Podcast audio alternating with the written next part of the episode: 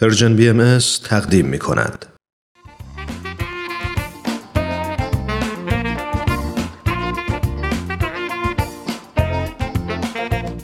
همراهای عزیز وقتتون بخیر. حتما خیلی از شما با داستانهای سوپ جوجه آشنا هستید. داستانهای زیبا و الهام بخش. تو این برنامه داستانی از کتاب سوپ جوجه برای روح به ترجمه علی اکبر راستگار محمودزاده براتون انتخاب کردیم.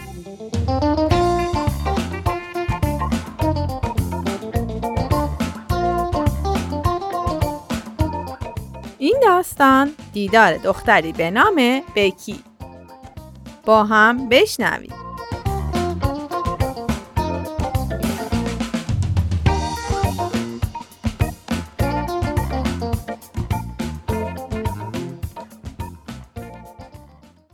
مردی که پشت پیشخون مغازه سفال فروشی ایستاده بود پرسید ببخشید چیزی می‌خواستید آقا؟ صداش رو واضح شنیدم. اما نگاه هم به چهره دختر نوجوان زیبایی که کنار مرد روی صندلی نشسته بود دوخته شده بود. موهای مجعد قهوه‌ای رنگش، گونه های گرد قرمز رنگ و چشمای سبز مواجش من را یاد یه دوستی خیلی قدیمی انداخت. یه روزی همچین چشمایی قلب یه پسر بچه مدرسه ای رو دزدیده بود. بکی تو تابستون سال 1973 برای کار تو مهمونخونه سنگی و عجیب و دیدنی خانواده من که تو دامنه کوههای کارولینای شمالی بود استخدام شده بود. صبح یکی از روزای ماه جوان وقتی که بکی از بین در گردون آشپزخونه رد می شد من برای خوردن صبحانه پشت یکی از میزا نشسته بودم. با اولین نگاه یه دل نه صد دل عاشق اون شدم. بکی 16 ساله بود و من 11 سالم بود. اون زیبا و با نشاط و صمیمی بود. ولی بالعکس من خجالتی و کمرو و تا حدی چاق و خپه.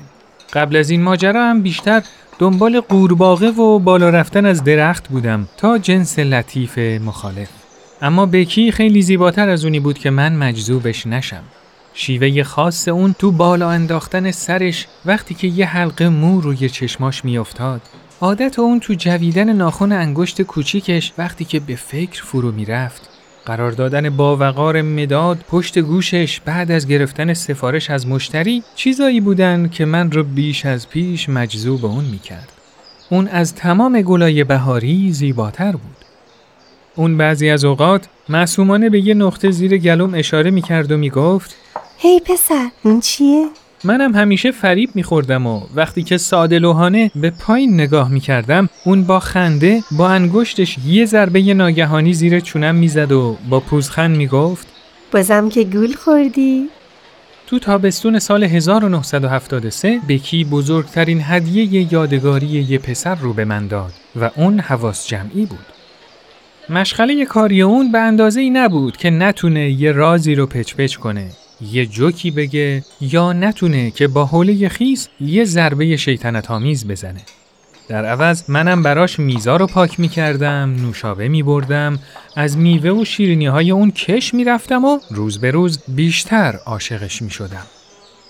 یه روز بعد از ظهر بکی وقتی داشت با یکی صحبت می کرد با صدایی که منم می‌تونستم بشنوم گفت به نظرم خیلی جذابه مخصوصا وقتی که از خجالت سرخ میشه باید ببینی صبح روز بعد دیگه نتونستم که صبر کنم و به خودم جرأت دادم و شجاعانه جلوی آینه اعتراف کردم.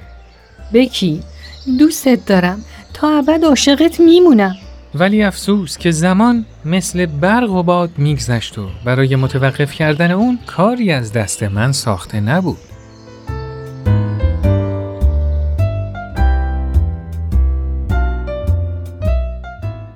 بعد از ظهر یه روز طوفانی در ماه اوت بکی از من پرسید؟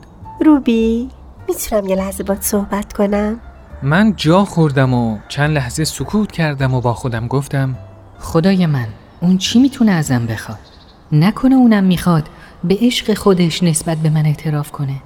بعد بکی با آرومی گفت من به زودی برمیگردم مدرسه دیگه باید از اینجا برم. به زور آب دهانم قورت دادم.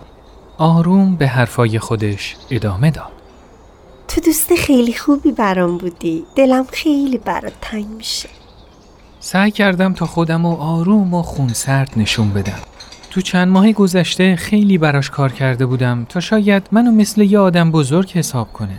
حالا دلم نمی‌خواست که ازش جدا بشم. اما وقتی که چهره گرفته اونو دیدم چونم شروع کرد به لرزیدن و فهمیدم که بازگشتی تو کار نیست. ناگهان گفتم دوستت دارم و بغزم ترکید و زدم زیر گریه. من دوستت دارم بکی چند دقیقه ای به من خیره شد. انگار از اعتراف ناگهانی من یکه خورده بود. دست منو گرفت و به آرومی گفت روبی به نظرم تو پسر عجیبی هستی و من تو رو به عنوان یه دوست خیلی دوست دارم اما من برازنده تو نیستم و فکر می‌کنم که تو هم ته قلبت اینو می‌دونی حقحق گریم مثل لوکوموتیو بخاری که به ایستگاه می‌رسه آروم آروم فرو نشست. بکی اونقدر به من خندید تا منم مجبور شدم بخندم. بعد با اعتماد به من گفت یه روز یه دختر زیبا وارد زندگیت میشه بعد می‌فهمی که اون همونیه که می‌خواستی و دیگه همه چی رو در مورد من فراموش می‌کنی بهت قول میدم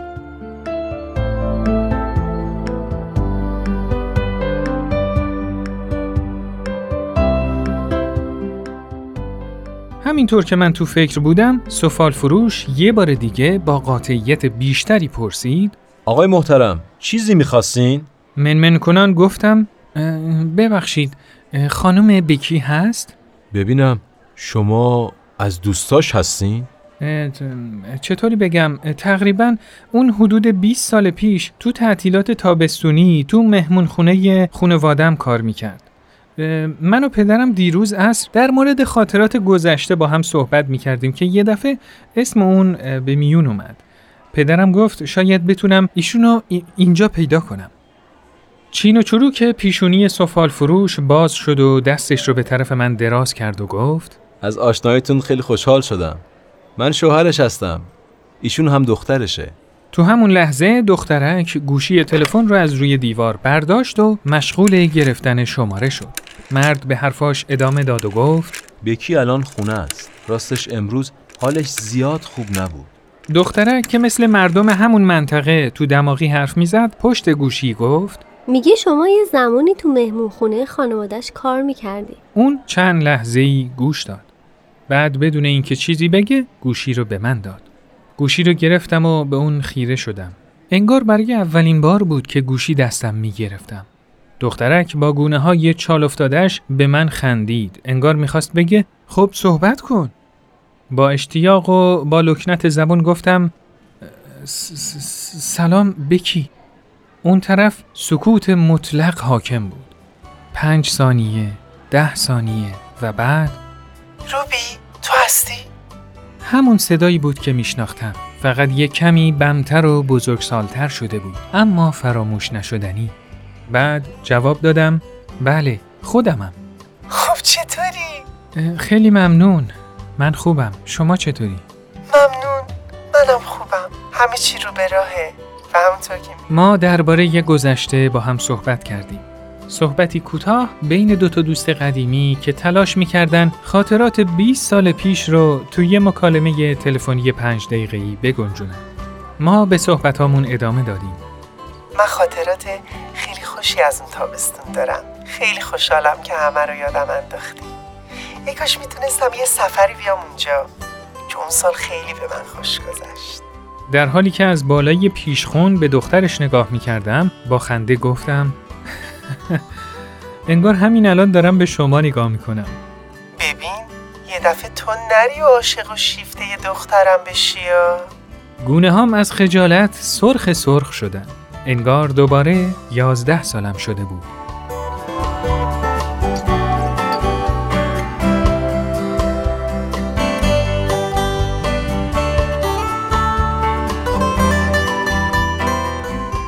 خب دوستای عزیز این قسمت از برنامهمون به پایان رسید. برنامه ای که شنیدید کاری بود از پرژن BMS از شما خیلی ممنونیم که تا اینجا ما رو همراهی کردید. تا برنامه بعد خدا یار و نگهدارتون.